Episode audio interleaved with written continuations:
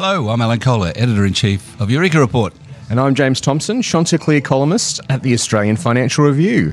and we are The Money Cafe. G'day, James.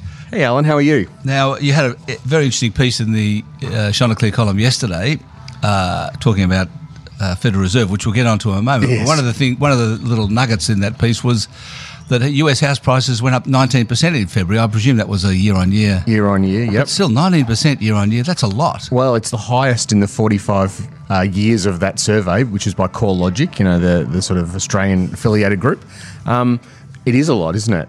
And we have seen during the pandemic house prices go up pretty much everywhere, but they're still running in the US, whereas they're not here. I suppose p- part of the difference between there and uh, here is that they ha- they didn't have the big run up in house prices last year that, that we did, or or did they? Oh, they had a pretty strong run up. Yeah, They must from- have, I suppose. fr- from about March, April last year, they've Right. been running at, at similar levels for some time. Yeah, what what they did what they did have that we didn't have was this sort of post GFC stop in house building. You know, there's been a, a deficit of house building there for some time, and So there's you've a shortage of houses. There's a shortage of houses. They haven't built what they need to for probably best part of ten years. But you, but you also told me uh, just before we started today that um, institutional investors are buying houses. Yeah. Is that right? Like yes. who?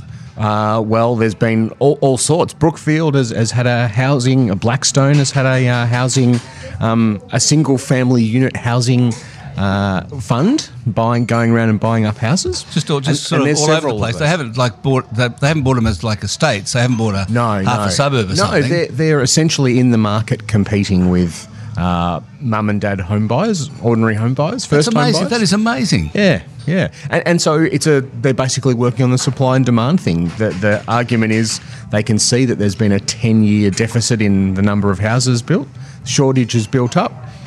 There's going to be a problem with supply and demand, and they're in there So they're not they're not building them. They're buying existing houses. buying existing houses, fixing them up, renting them out.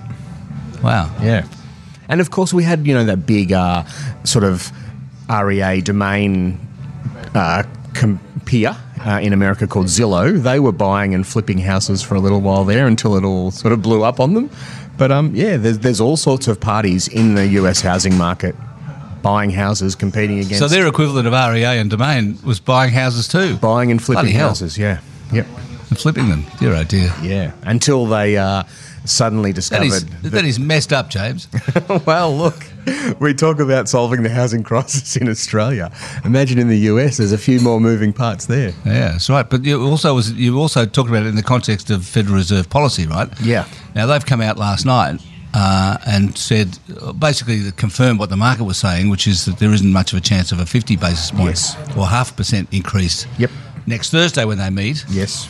uh, it's going to be quarter of a percent. They, Yeah. they kind of did they actually confirm it? I think they did. Well, I think they? yeah. Powell said his his view was that that's what it, should be, 25 basis points. So And he's the boss. he's the boss, and the market rallied on that um, be, because it's a bit of certainty, which is you know fair enough. But the interesting thing, the, the sort of point I was trying to make in that column was that shelter is like a third of CPI in America. Well, they include mortgage repayments, don't they? Mortgage repayments which we and don't. rent. Yeah.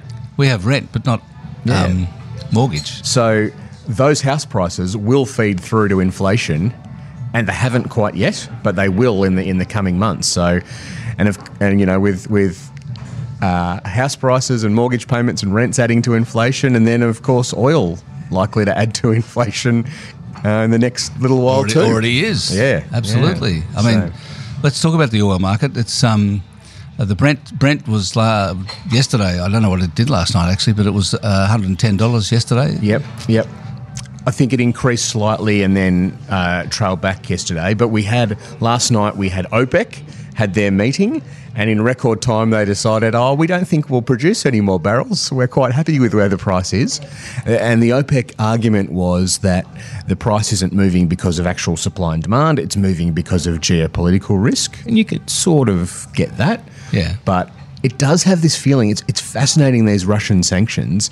They've specifically tried to stay away from the energy market, but it's effectively hitting the energy market because no one wants to be seen to be buying Russian oil and Russian gas. So there's this effective strike on on Yeah, but a lot of but a lot of countries have to buy it, don't they? Well, at the moment, well, gas, yes, definitely. You know that Europe needs the gas to keep flowing through the pipelines, but oil.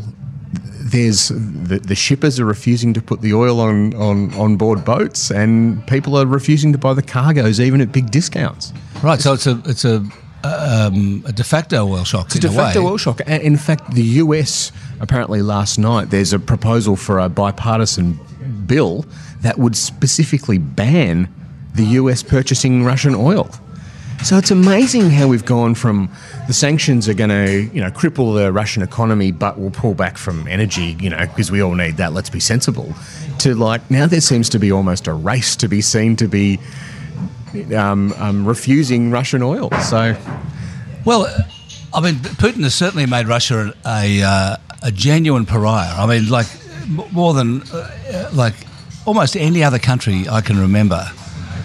And mean, the this is- I mean, it's almost a race to be seen to be Sure. to, to be seen to be you know uh, holier than thou on on on Russia, which you know that's what sanctions are designed to do. So I guess they're working. I know, but Russia, what Russia is doing in Ukraine is unprecedented. Yeah. Really. I mean, it's unbelievable that they just go into this country, a peaceful country that never did anything to them. Yeah, and uh, and they're just bombing the crap out of them. It's unbelievable. So Yeah. yeah, I mean, I, and I think this is going to last a long time. I mean, Yes. This is not going to be a, a quick sanctions or uh, pariahhood for Russia, yeah, yeah. Isn't it? It's going to last a long time. Well, there's a really good note from overnight from RBC, sort of making the point that um, the, def- the, the sort of de facto sanctions we're seeing and the way the war seems to be going, where we're settling into this siege and okay, there's some talks going on, but doesn't look like Putin's going to take the sort of diplomatic off ramp and extricate himself from this. no, He seems to be settling in. So, you know, the, the impact, flow on effects of this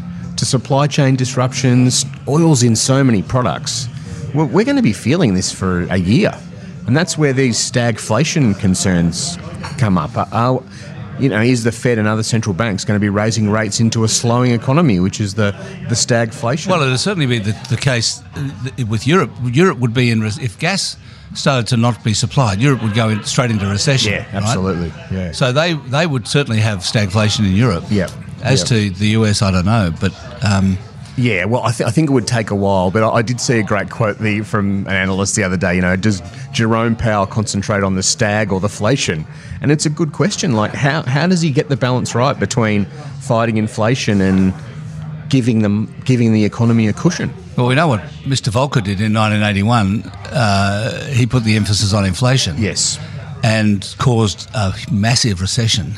Well, and it does have a feel that Powell can't he can't ignore it. I mean, it's at forty year highs. It's Yeah, but, but the central banking has changed. I mean, Powell is so different to Volcker. true, true. Yeah, It's just hard to imagine him doing something like that, deliberately causing a big recession. yeah, that's true. That's just- true. That is hard to imagine. But, you know, I mean, interest rates are going to go up this year for sure. yeah, And um, and the other thing to think about um, is that we've got the midterm elections in the US in November. Hmm. And uh, in 2010, when they had the midterm elections, first uh, Obama's first term, Yep. the Republicans won. Yes, they got yes. they got control of the they got control of the um, uh, Congress back again, or the House of Representatives anyway, and they basically stopped uh, spending, government spending. yes. Stopped Government- everything stopped Barack everything. wanted to do. Yeah, everything uh, Obama wanted to do was stopped, all the, all the spending, and basically what happened was a massive tightening of fiscal policy. And so what you what we're heading towards is having a, uh, um, simultaneous tightening of monetary policy and fiscal policy. Yeah, great point. Yeah, I hadn't thought Um, of that. So and that and that hasn't been seen for decades. Yeah. That, that both has been tightened at the same time. Geez, you make you're not you're not making me feel much more optimistic. I, I, I was worried before, but now I don't feel.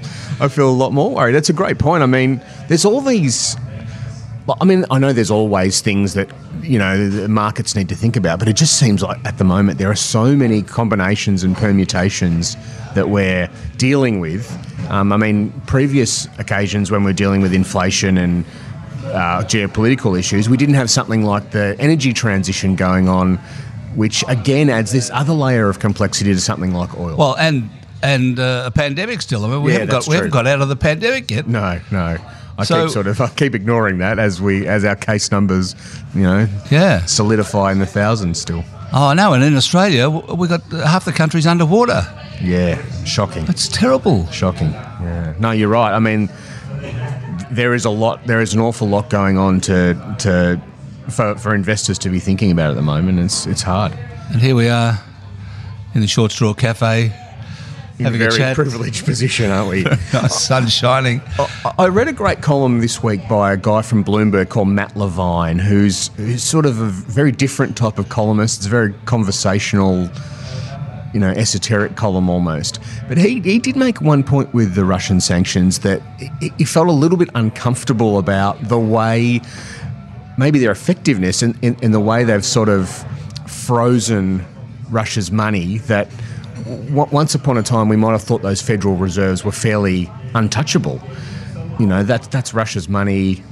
It, it, it belongs to them. You know, you can't do anything about it. But the, the way that that money's been frozen, and I guess we saw something similar in Canada with the protesters there, the blockading Ottawa, they froze their money too. It, it's interesting how weaponized, I guess, um, bank accounts that we would have thought were quite safe have become. Well, it is interesting, isn't it? I mean, there's a couple of aspects of that. One is that um, how central the US dollar is to the global global economy. We always sort of talk about it being the world's reserve currency, Yeah, yeah. the US dollar, and now we're seeing what that means, Yes. which is that uh, the US government actually controls what happens to it, Hmm. and they're in a position to uh, freeze people's uh, uh, holdings of it. Yes. And secondly, um, Switzerland has joined in, right?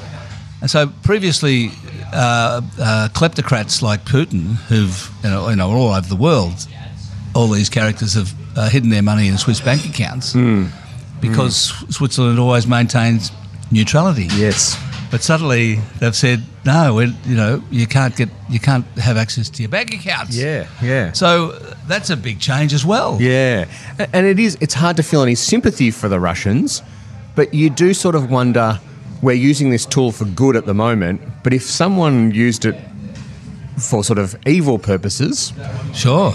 it's interesting that, to see how effective it is. Like it, it stops the music so quickly. It's it's a week. It's But it's, a uh, but I, I was reflecting on this for a column I wrote in the New Daily today. Um, there was actually a period. Uh, so so um, uh, in August 7, 1971, Richard Nixon uh, ended the convertibility of the US dollar into gold. Right, Yep. closed the gold window, Yep. which meant that from then on, you had to for for global trade. Basically, it was US dollars. You, you know, people were able pr- prior to that were able to tra- transact in gold. yes. And Yeah. really, after that, you couldn't do it because you couldn't convert the gold into um, into US dollars readily in the same way. And then in 2008, uh, Satoshi Nakamoto invented Bitcoin. Yeah, yeah. which is the you know the other alternative currency, which Hmm. has so far only been used as a speculative asset. Right, hasn't really been used as a currency.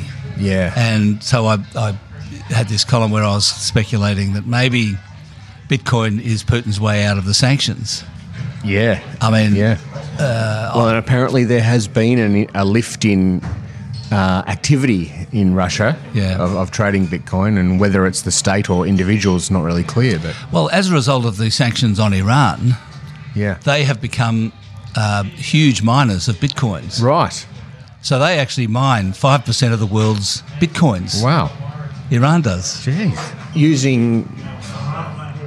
Are they burning oil to do it, or how are they? Probably, What's the power source? I imagine they're, well, they, I don't think they've got much renewable energy in Iran, Right. but I don't know actually. So do you feel this? point. Do you feel this strengthens uh, the effectiveness of these sanctions? Strengthen the case for Bitcoin and Well, other. uh, Putin, th- uh, Russia's going to be, as we've just discussed, Russia's going to be locked out of the global financial Yeah. uh, economy for a long time, possibly long time, permanently. isn't it? Yeah. So they're going to have to find an alternative. Yeah. Now I don't know whether it's renminbi, and maybe they'll just join up with China and start trading in renminbi. Um, but maybe uh, Bitcoin could be part of the answer. I mean, Yeah. they- they've got if if they if they can't sell any oil, they'll be able to convert it into bitcoins and start mining them. Yes. Although I did see overnight the tax on Ethereum, which is sort of like the what it costs to trade. Basically, it's all being donated to U- the Ukraine at the moment. So. You know, th- th- perhaps Oh, yeah. these things aren't quite as uh, uh, hands off or unbiased as people might think. So- Well, the thing about obviously the irony is that Bitcoin was invented as a libertarian uh, uh, tool. Yes. know. Uh, obviously Mr. Putin's not a libertarian. no, it could become the dictator's choice. Is that what you're suggesting? I am, yeah, that's right. Yeah. Which would be ironic. Indeed, indeed. We've now, uh, just before we get on to questions, tell us about the reporting season. You've, you've been, uh, Yeah, been all over that. What, how, did the, how did they go? Well, I think they went okay given the circumstances. I think we the, the, the ratio of profit beats to misses was sort of four to three, so that's good. Um, And by that we mean beats of the Analyst analyst, expectations, forecast. yeah, market And the forecast. analyst forecasts are all uh, all come out of guidance provided by the companies. Indeed, So, so- we're talking about the companies beating their own guidance, essentially, yes. which um, they manipulate. yeah, in the exactly, sense that exactly. They, they keep the guidance low so they can beat it. and we should say four to th- the, the So- ratio of four to three is lower than it usually is. To your point, I mean, the uh, the point I'm, I suppose making is that it's all bullshit. it is a bit of a merry-go-round. You're right. You're right. I, I, I think earnings were okay, given, but, but I, I think my point would be, I still don't know. Like, I can't barely remember what normal looks like. Like, I don't know what a normalised cost base for a lot of these companies are. Don't, they don't either. I don't know what a normalised revenue base looks like because we've had so many disruptions on top of each other. It's you know. Last year, the companies were giving us 2019 figures and saying, "Oh, that's what normal looks like." But 2019's three years ago now. It's a bit meaningless. Yeah. So, I think we're still searching for what norm, normal looks like, and we won't find out prob- until probably the end of this year, Yeah. because that's when the supply chain disruption should ease. They might not now. We've got Russia uh, sort of hanging over the world, so it's a it's an interesting time to be a CEO. Like most CEOs now would have never run a company through a period of any inflation, any labour shortage. And any sort of disruption like we're seeing at the moment with the pandemic and supply chains, so it's a huge test They've had for it easy. CEOs. Everyone's had it easy. Well, they, they, you know, they'll tell you how busy and tough it's been, but they haven't seen anything like this. So it'll be fascinating to see how. They're going to earn their money now. Yeah, but it's it's there's some really tough decisions to be made. Like how much do you uh, raise prices, or do you try and keep them lower and grab market share? Do you give up a bit of profitability to increase your position? There's all these little decisions. You get one right and you'll do well. You get one wrong and you you. You, you could stuff You're up toast. things for you, well. You could Yeah. stuff up things for three or four years Yeah. if you lose market share by taking too much profit. Sp- And speaking of searching for normal, we had the GDP numbers yesterday, national accounts, Hmm. 3.4% uh, month on uh, quarter on quarter Yes. for December, um, which which was actually 3.43%. And the previous high was um, September 2020 was 3.4%. Right, Right. yep. So it was it was just above the September 2020 uh, number, which Yep. means that it was the highest gro- growth rate since 1976. Yeah, Um, and so that's a long time. I mean, the economy was coming out of recession Yes. then too. Um, but the thing is, I showed a graph on the news last night uh, showing GDP quarter on quarter, um, and and the, the obviously the volatility of the past two two years has been incredible. Yeah, you know, yeah. down seven percent, up three percent, down two percent, up three. I mean, pre- prior to that, it's all like this chart of um, half a percent, or you know, somewhere between 0.3 and 0.7 percent. Yeah. Um, well, that's a great example of where what does normal look like. I, I don't know. I don't know. We're going to have to get find wh- where it is. Yeah, yeah, and and things, you know, things are the same, but they've also changed. Like uh, labour shortages and oil oil energy prices. There's there's some real structural structural things in there that would it'd be fascinating to see how they settle. I don't know what the answer is, but there's a few little wrinkles in there that are worth thinking about. Let's get, let's go s- do some questions, eh? Yeah, absolutely. First one's from Daniel. Now, um, okay, so Daniel says, I'll read this one and you you uh, get ready. Uh, Daniel says, Thanks for your podcast. I wanted to get your thoughts on the best way to manage when one partner has a high super balance, or will in the future, whilst the other has a low super balance. Potentially in retirement, this will mean one partner going over the cap, whilst one being sub $100,000. Is there a way to split? So I asked our uh, Eureka Reports SMS SMSF coach Olivia Long to answer this, and she wrote back to me because she's always terribly thorough and writes stuff down. and and what ha- what happens is she gets her compliance manager to uh, make sure it's okay. Uh, so. Um, so, if you have an older member approaching the 1.6 million cap, there are a few strategies you can use to keep their balance under the threshold. One, recontribution strategy. If the older member satisfies a condition of release and the younger member is eligible, now, just Daniel, I mean, you, you and your partner might not be older and younger, but you can take this Yes. as in the same way. Yep. Um, okay, so high balance, low balance. Um, so the high balance recon- recontribution strategy.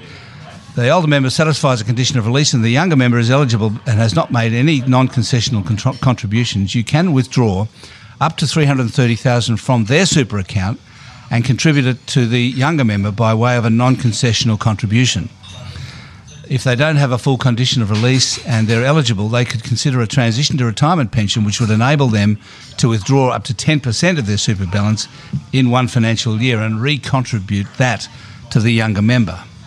So do we get that? You, you, you can you can you can uh, uh, contribute withdraw up to 330,000 and contribute to your partner. Right. One, Uh, that's a one off, though. It's a one-off. Yep. Or uh, if you transition to a retirement pension, you could withdraw up to ten percent of the balance and contribute it as um, non-concessional to your, to the other to your partner. Gotcha. Number two, in this scenario, you could also jump on the MyGov to see if the younger member has any available prior year concessional contributions available, and withdraw a further lump sum to contribute to the account as a concessional contribution. So the question there is whether the uh, your partner has uh, prior year concessional contributions available that they weren't made. Yep. So you just need to check that out. Yep. Number three, super splitting to a spouse is another option. Essentially, any concessional contributions you've received for the last financial year can be split up to 85% to your spouse on 1 July of the following financial year. It's 85% as tax of 15% has been made. Sorry, it's 85% because tax of 15% has been made on the contribution. This amount, which is split with the spouse, doesn't count towards any caps. Nothing gets lodged with the ATO. It is all a function in the super fund. Therefore, doing this strategy is unique to SMSFs. So I don't know whether you've got whether it's SMSFs you've got Daniel or super funds. So if, if it's an SMSF, you should be talking to your accountant about it. If it's the super fund only, if you're in a big super fund, or both are in big super funds, you probably just need to talk to them about how you might contribute or hmm. withdraw some money and give it to her. But Daniel's got a few options, He has a few options. Yep. which is good. And your SMSF coach is fantastic. oh yeah, she's a ripper. Uh, yeah, Now, you're- Peter and Leslie say, as holders of ANZ Capital Notes 2, which are being wound up, we wonder why ANZ have made it so difficult for us and presumably other retail investors to invest in Capital Notes 7. Surely there should be a simple rollover process for faithful retail investors. ANZ advised that the new regulations made it difficult to issue risky investments to retail investors and that we would need to qualify as wholesale investors.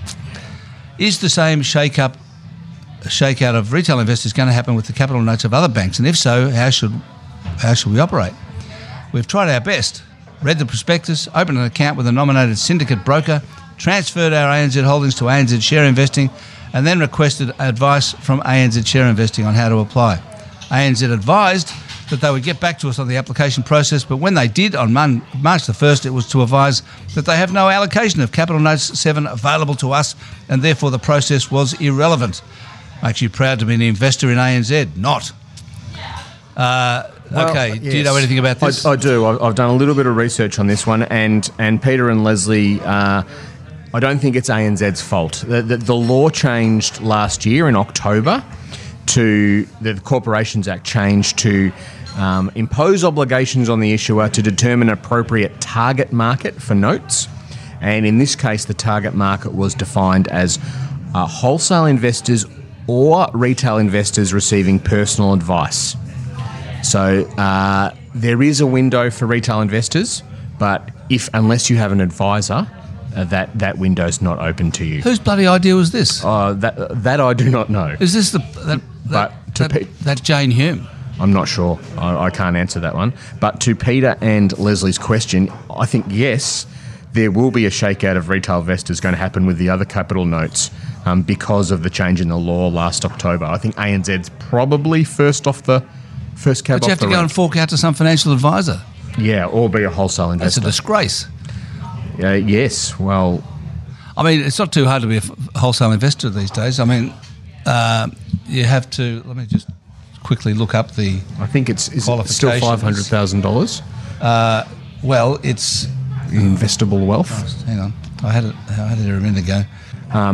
The I- I, I guess uh, there, there is a bit of a bar that, that that's shifted there though. Oh, it's t- it's two point five million in assets and annual income exceeding two hundred fifty thousand. So oh, it is a bit, a bit hard. You've got to have a, but that two point five million includes your house. Right. Okay. So uh, you know, a lot of people have got a two and a half million yeah. dollar house now because Yeah. of the way house prices have gone up. And that's part of part of what's happened is the percentage of Australians who qualify as uh, wholesale investors has gone from 1.9% in 2002 to 16% now. yes. 3 million extra people Yes. have become wholesale investors because of the rise in house prices. It, it does seem quite It's surprising though why why retail investors have been quite comfortable with these products up until now are suddenly should be deemed to be uncomfortable with them. I know. Is it the nature of hybrids or I don't, I don't know. More investigation required. But Peter and Leslie, unfortunately, the law's changed rather than some- ANZ changing policy. Could be some successful lobbying by the financial advisory sector Hmm. To um, get some guaranteed business. Perhaps. A question from Jordan. Uh, he asks Can you explain where the money goes to when someone purchases Bitcoin or any other digital currency via an exchange? If, for example, 100 million of US dollars uh, was spent on purchasing Bitcoin, where does that money go and what happens if the next day it was worth 101 million? Who is coughing up the extra 1 million if there is a if there is a if a withdrawal was made? Is there a reserve of cash and could it sustain a large exit of Bitcoin holders? So Jordan wants to know about his $100 million, presumably. Yes. Uh, well, we can help you there, Jordan. Um, the answer is that Bitcoin all, and all cryptocurrencies are just like any other asset. If you buy them, the if you buy some of them, the money that you you pay goes to the previous owner of the asset. Yes. So you've bought them off that person, and that person gets your hundred million dollars. And then if they go up in value to 101 million, that's your million dollars. It's just basically as simple as that. So it's not a, it's not an exchange is not a bank. No. It's not as if there's not kind of uh, you're not making a withdrawal. You're buying and selling an asset. Yes, a- and and that's the point. Uh, To, to you, you don't withdraw. You have to sell. You have to Yeah, liquidate right. the asset to get to, So to it- get yeah. the money. So if the value of the thing goes up to 101 million, uh, and you've made the extra million, the person who coughs up the million is the person to whom you sell the asset, Yeah, the buyer. Yeah, the buyer, Yeah. and and that's how it works. yeah, that's right. Exactly. Kerry says, after a two-year search, I found my dream block of land at the start of 2020. Paid a large amount to my architect, and the tenders have come back ranging between 50 and 90 percent more than the original build budget. Oh bloody hell, Kerry! I feel for you. That's terrible.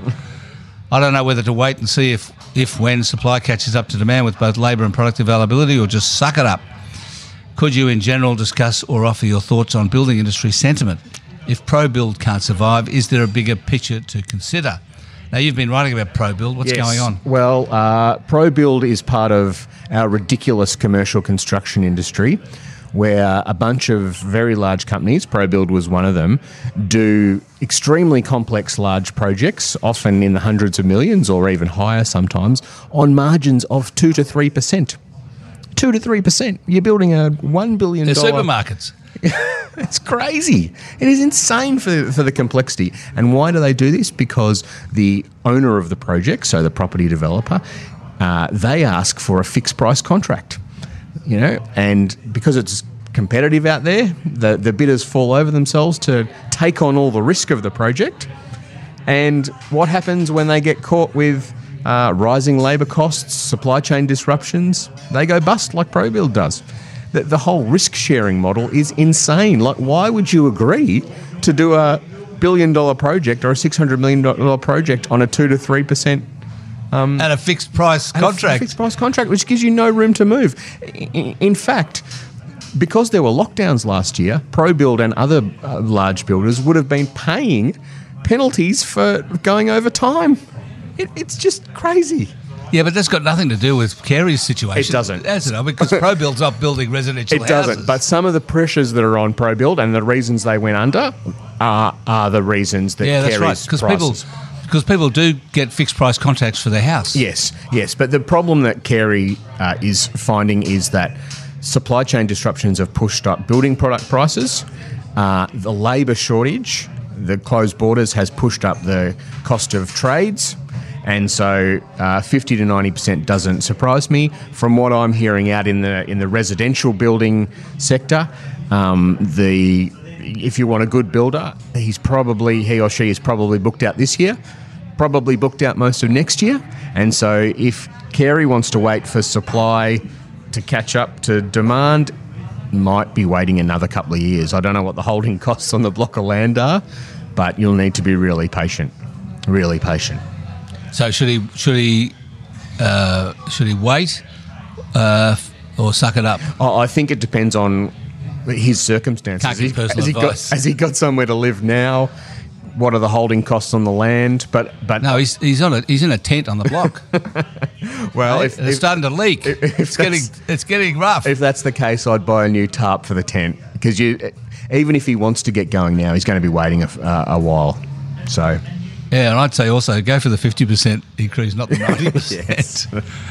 Indeed. Uh. A question from Jason How effective will financial restrictions be on Russia when they are a tech savvy country in a crypto DeFi enabled world? So that's what I was talking about. Yeah. About uh, maybe they can use crypto to get out of it. Yeah.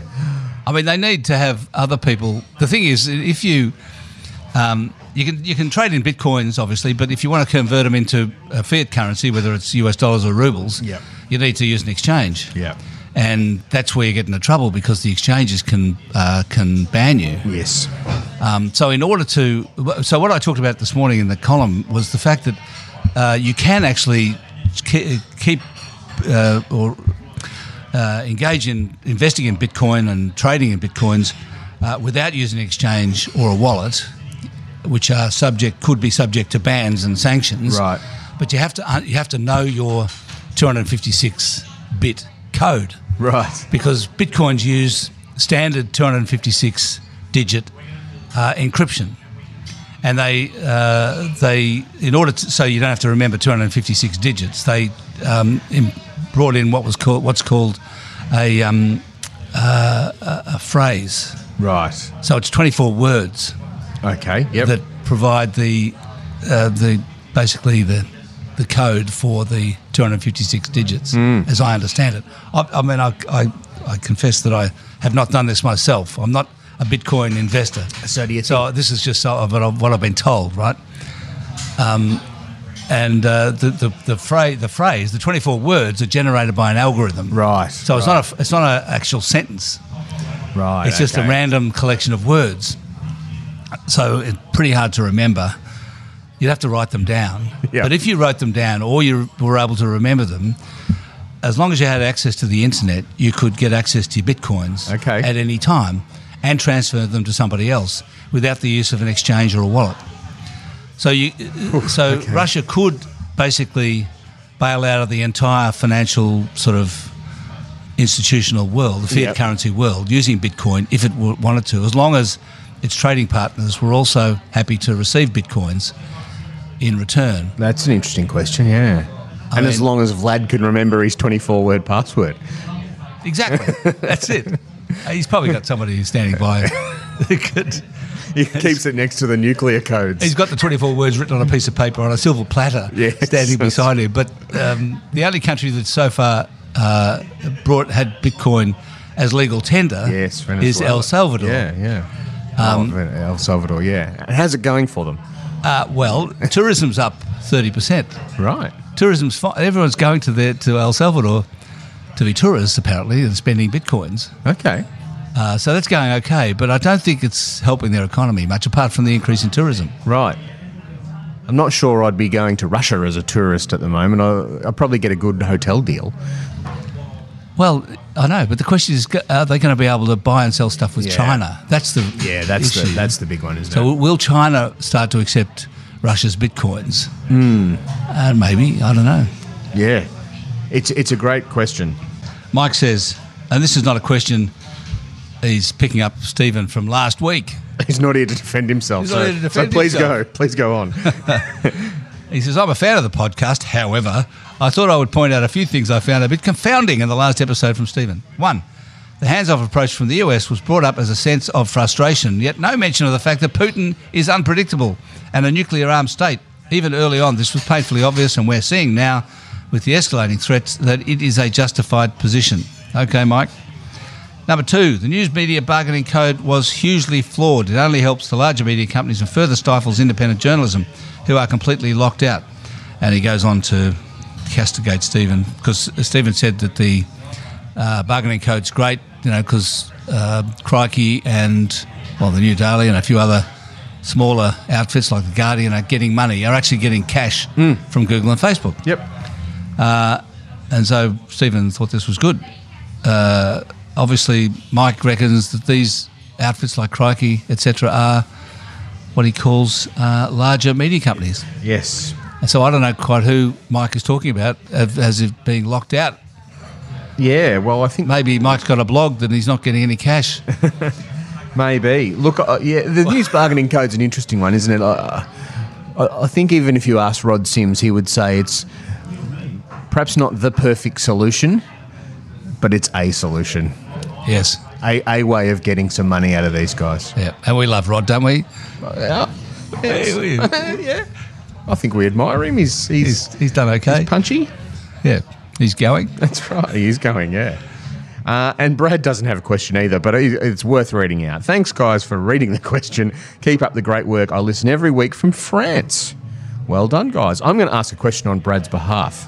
Yes. Do, do you think uh, Macron played a good hand in trying to uh, convince Putin to. Um, to, no. to go- Putin used him. Yeah, it's interesting, isn't it? Oh, he- uh, was that ridiculous photo with the two of them sitting at the at each end of the long table? Yes. yes. In this white, you know, room. Oh, that was terrible. I just don't think. Well, I don't the- think Mac- Macron looked too great out of that. Well, there's a great story with that because apparently uh, Macron was told that if you want to have have a photo shaking hands, you have to go seven hours early to the palace and get a PCR test by Putin's doctors. Oh, And so Macron said, "Stuff that! I'm not doing that." Which, as it turns out, is probably a great.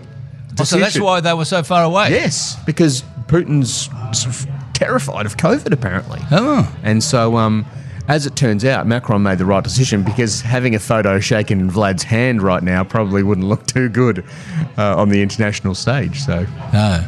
yeah, that one right. worked out for him. Anyway, good Anyway, to. thanks for listening, everyone, to today's episode of Money Cafe. Stephen Mayne will be joining me next week. So send in your questions for him and me uh, at to the at the Money Cafe at eurekareport.com.au. Until next week, I'm Alan Kohler, editor in chief of Eureka Report, and until next fortnight, he is. James Thomson, Chanticleer columnist at the Australian Financial Review. Thanks, James. Thanks, Alan. Great fun.